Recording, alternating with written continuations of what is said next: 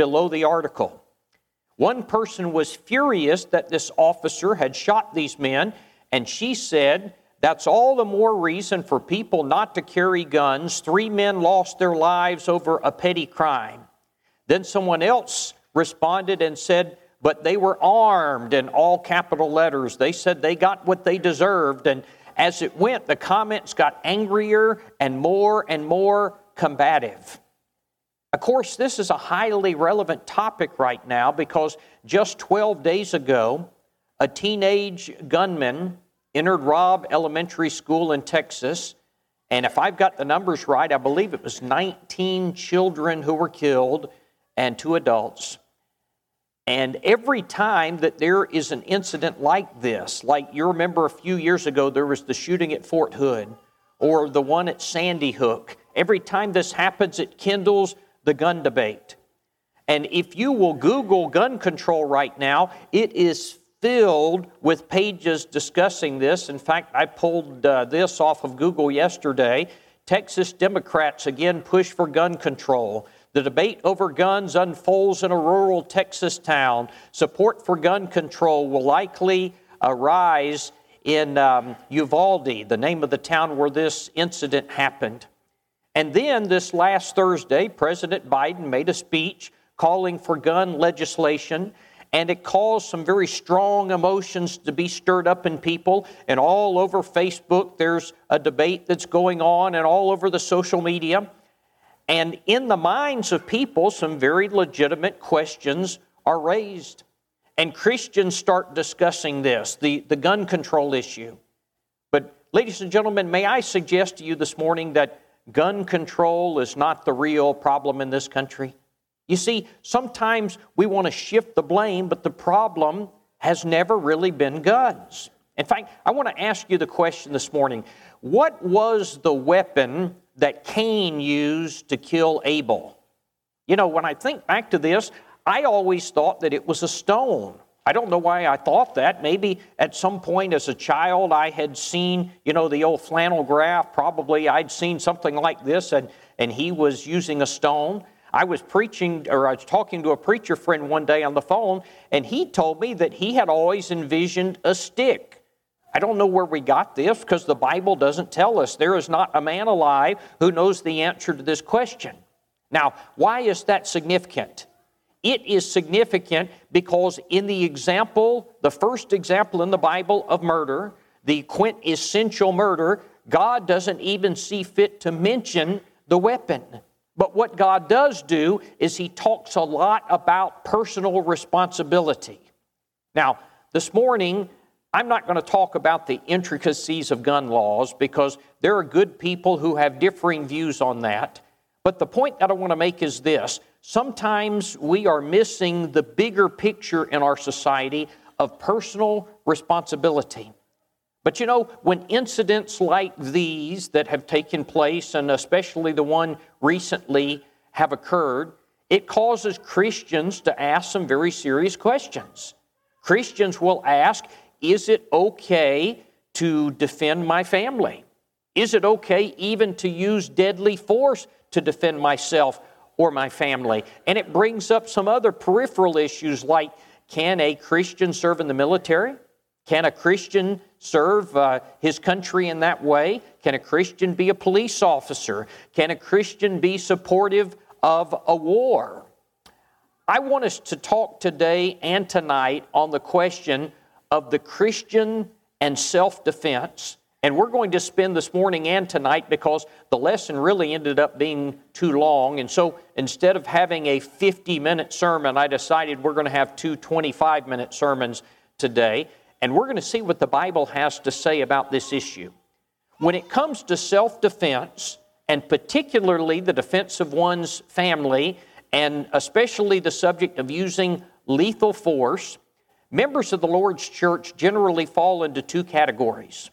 You have those who feel that it is a right and a proper thing, and then you would have those who we would refer to as pacifists. That is, they believe that it is wrong for a child of God to ever use lethal force.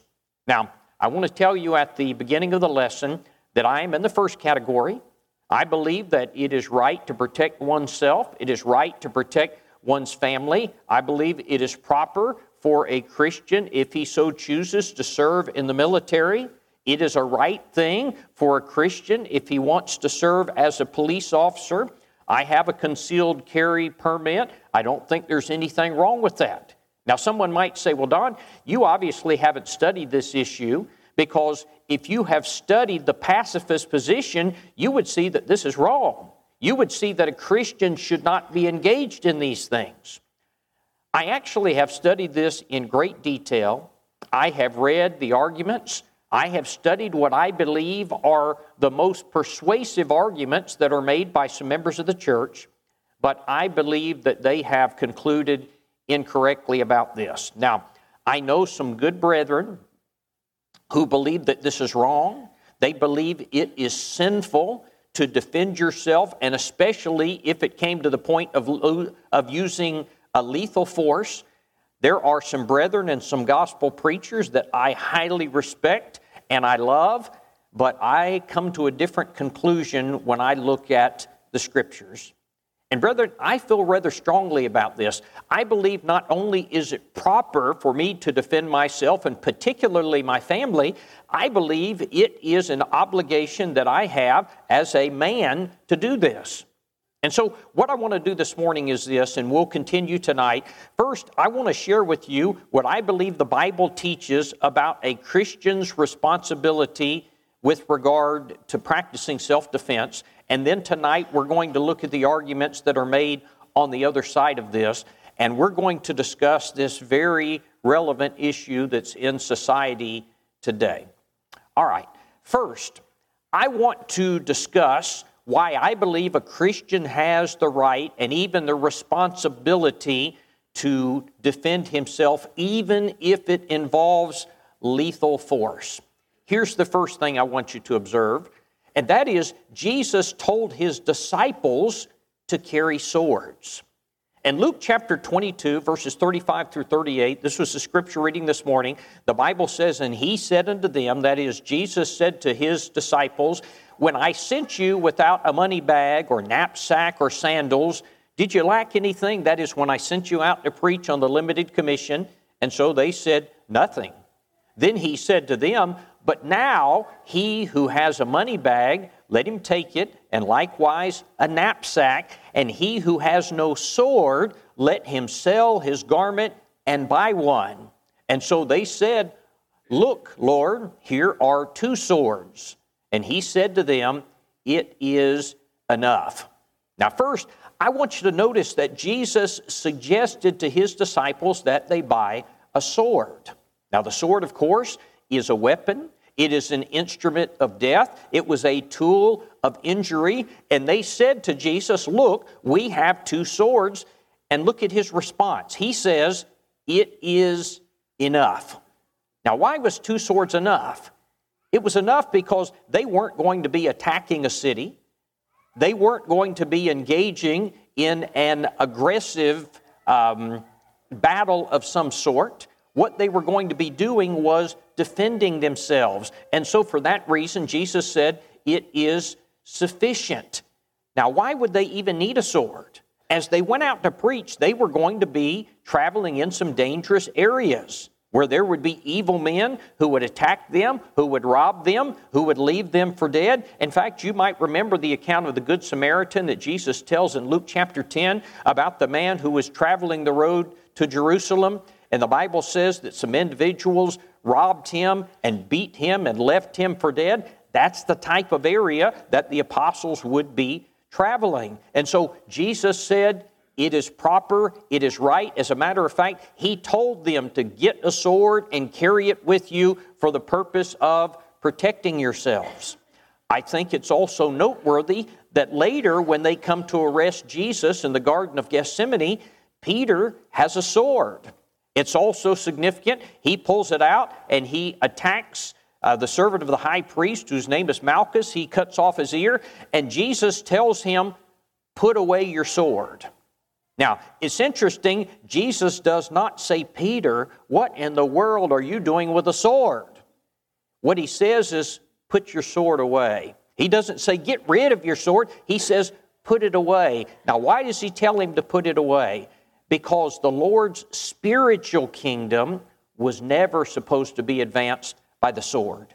Christianity is a spiritual fight, not a physical fight. Ephesians 6 and verse 12 says, We wrestle not against flesh and blood. And so the sword has an appropriate place as a carnal weapon, but not as a religious one, not in the spiritual battle. So as they traveled to defend themselves, Jesus said, Carry your sword. When it came to his kingdom, he said, Put away your sword. We're not going to fight for the Lord's church with the sword.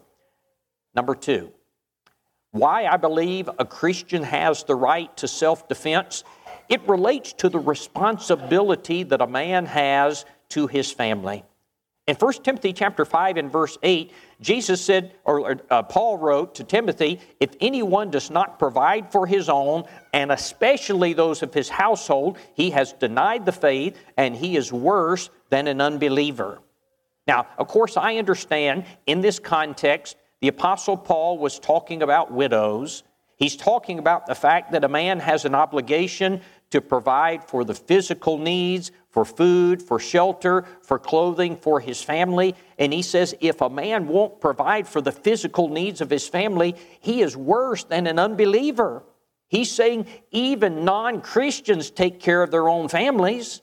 Now, here's the thought was Paul suggesting that a man should protect his family from starvation and from illness, but not from rapists and murderers? Does that make any sense to you? You know, we could use the same logic and say even non Christians protect their family when it comes to someone trying to hurt them physically. If a non Christian will do that, how much more should a Christian be willing to physically defend his family. And so there is a responsibility that God has given us to protect those under our care. Number three, I believe a Christian has a right to self defense based on what John the Baptist said to the soldiers in Luke chapter 3. In Luke chapter 3, there were some soldiers who believed the message of John the Baptist, and they responded to repent as a result of his preaching. What did John tell these soldiers to do? I want you to notice Luke chapter 3 and verse 14. The Bible says, Likewise, the soldiers asked him, that is, John, saying, And what shall we do? What a perfect time for John to respond and tell them it's wrong to be a soldier. You can't stay in this line of work. They said, What shall we do? So he said to them, Do not intimidate anyone or accuse falsely and be content with your wages. John did not say, now look, in order to repent, you've got to stop being soldiers. What he said to them is, be good soldiers. Don't abuse your power. Don't engage in extortion. Be good soldiers. And so it wasn't wrong to be a soldier. It wasn't a sinful thing to do. He said, do it properly and behave with Christian principles. Cornelius, of course, in Acts chapter 10, he was a Roman military officer responsible for commanding at least 100 soldiers. We have no record of him being told to discontinue his role as a soldier. After he obeys the gospel, it appears he continues in that role. Likewise, you have the Philippian jailer in Acts chapter 16. He's not instructed to change professions uh, following his conversion. The fact of the matter is, we've got numerous officers and guards and soldiers who be, obey the gospel, never do we read about them being told that they had to give up this line of work. There is no passage where there is an indication that uh, military service or police service is ever condemned in the Word of God. As a matter of fact, what we're told is they are ministers of God. Romans chapter 13. Here's the next point why I believe a Christian has a right to defend himself. Now, listen to this because it's going to sound a little odd, but listen carefully. There are not separate laws for Christians and non Christians. Now, why is that important? Because it is argued by many people who will take the pacifist position. They will say that a non Christian could serve as a police officer and a non Christian could use lethal force, but a Christian cannot. They would say a non Christian can serve in the military and take up arms in defense of his country, but a Christian would be sinning if he were to do that. And so, a woman is being assaulted, and a police officer hears her screaming, and he comes to her rescue. Just as he arrives on the scene, the assailant has a crowbar in his hands and he is about to bash this woman in the head. And the officer pulls out his gun and he shoots the man and he saves the woman's life. Did he do the right thing or did he sin? Some would say, well, it depends on whether he's a Christian. Because if he's a Christian, then he sinned. If he's not a Christian, then he's a hero and he saved the day. Now, friends, the point that I'm making is there are not two separate laws in effect today, one for the Christian and one for the non Christian. If it is wrong for the Christian to shoot a man, then it is wrong for the non Christian. If it is right for the non Christian, then it is right for the Christian. There are some brethren who are pacifists who make this argument correctly when it comes to marriage, divorce, and remarriage. One of the errors that is taught in the Lord's church with regard to marriage, divorce, and remarriage is they will say only Christians are amenable to the law of Christ. That is, they would say if a person entered into an unscriptural marriage before he became a Christian, they would say it's okay to remain in that marriage because Christ's law on marriage doesn't apply to you.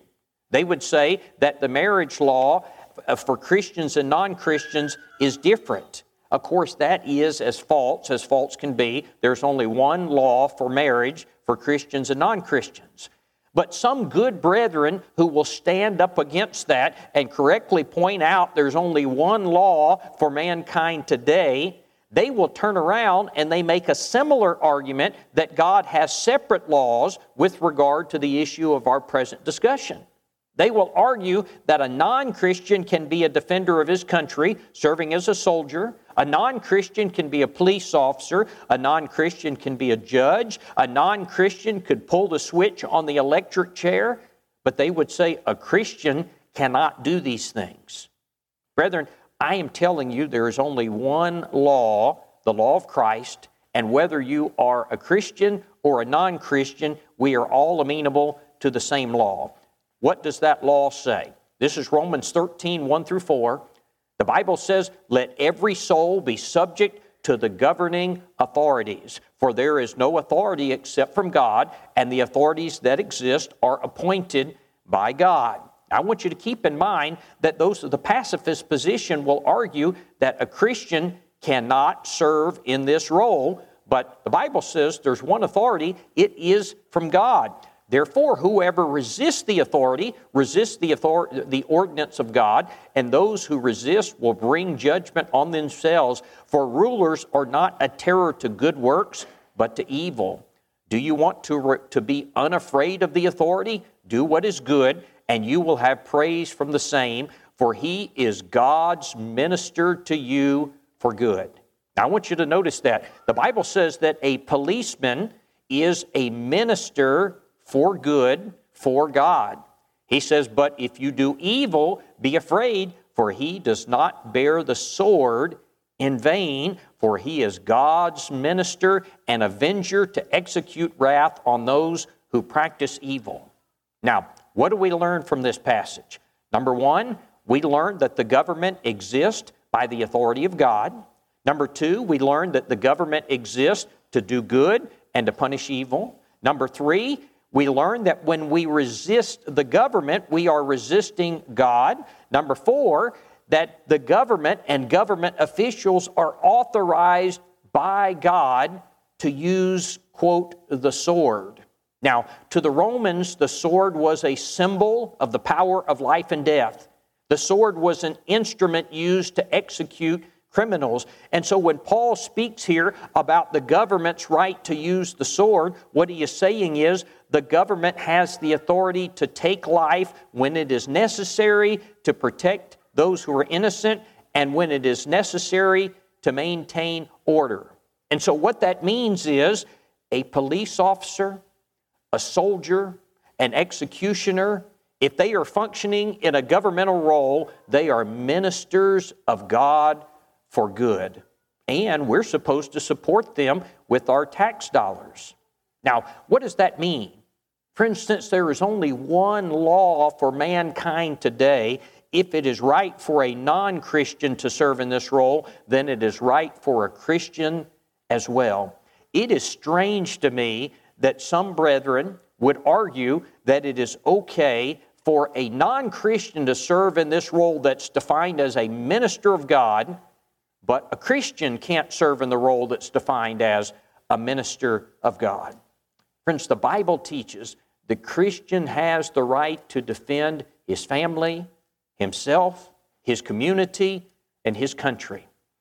I believe the Christian has the right to use force to defend, even if it comes to violence or lethal force. Number one, because Christ told his disciples to carry weapons. Number two, because of the charge to take care of your own family. Number three, because of what John said in Luke chapter 3 and verse 14. And because number four, there are not two separate laws in existence today, one for the Christian and one for the non Christian. And so I want you to suppose this. Suppose a pacifist came along and said, I agree that there's only one law for mankind today. I think that it is wrong for anyone to use violence to protect themselves. I think that it is wrong for anyone to be a police officer or a soldier. I think that God merely tolerates this. God uses evil men to accomplish evil deeds, just like He used Judas in His plan to betray Christ.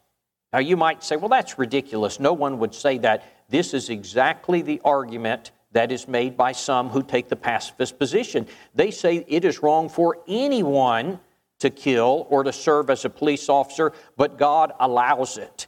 He tolerates that. Friends, I want you to notice that's not what the Bible says. Romans 13 that we just read said not that God tolerates it, it says that they are ministers of God for good. Brethren, if the armed forces sin when they use the sword to protect citizens, than a Christian sins when he calls upon the armed forces to protect himself. If a policeman sins when he pulls out the gun to protect me, then I sin when I call the police to protect me. Why is that? Listen to this carefully. Because we are responsible for what we do through the agency of others. For example, if I ask someone to steal for me, or I hire someone to steal for me, I am still guilty of that crime. You know, the Jews called upon Pilate and the Jews called upon the Roman government to kill Jesus, but in Acts 2:23, the Bible still says that they were guilty of that crime. We are guilty of that which we do through the agency of others. Incidentally, as a side note, in Acts chapter 23, when Paul's life was in danger, there were more than 40 people who were going to assassinate him. Paul called upon the Roman soldiers to protect him. Now, here's the question Did he sin when he called upon them? If so, if a pacifist takes the position that non Christians can use lethal force, then we all can because there is one law applying to all men today. If a pacifist takes the position that no one can use lethal force and that God merely tolerates that, then when we call the police for help, we, in essence, are sinning because we are doing it through the agency of another. Now, friends, if that's the case, then God has left us absolutely defenseless, and we are at the mercy of whatever evil this world does, and we have no protection whatsoever. That simply cannot be true. All right, I'm going to put a peg down and I'm going to stop there for this morning. Tonight, I want to continue this, and I want to go through the arguments that are made by those who take the pacifist position, those who say it's wrong to protect yourself or to serve in the military, and the reason that some brethren take the position of being a conscientious objector. I hope that you'll be back as we continue this study at that time. As always, at the end of every sermon, we like to offer the Lord's invitation in case there's someone here who needs to obey the gospel. If you're here this morning and you're not a Christian, you need to know that the Bible teaches in order to, to become a child of God, a person needs to hear, believe, repent, confess, and be baptized. Maybe this morning you want to do that. We are ready to assist you. Maybe you are here today as a Christian. Maybe you've got sin in your life. Maybe you want to make a public confession of that sin. We would be honored if we could go to God and pray on your behalf. This morning, if you need to respond to the Lord's invitation, won't you come as together we stand and sing the invitation song?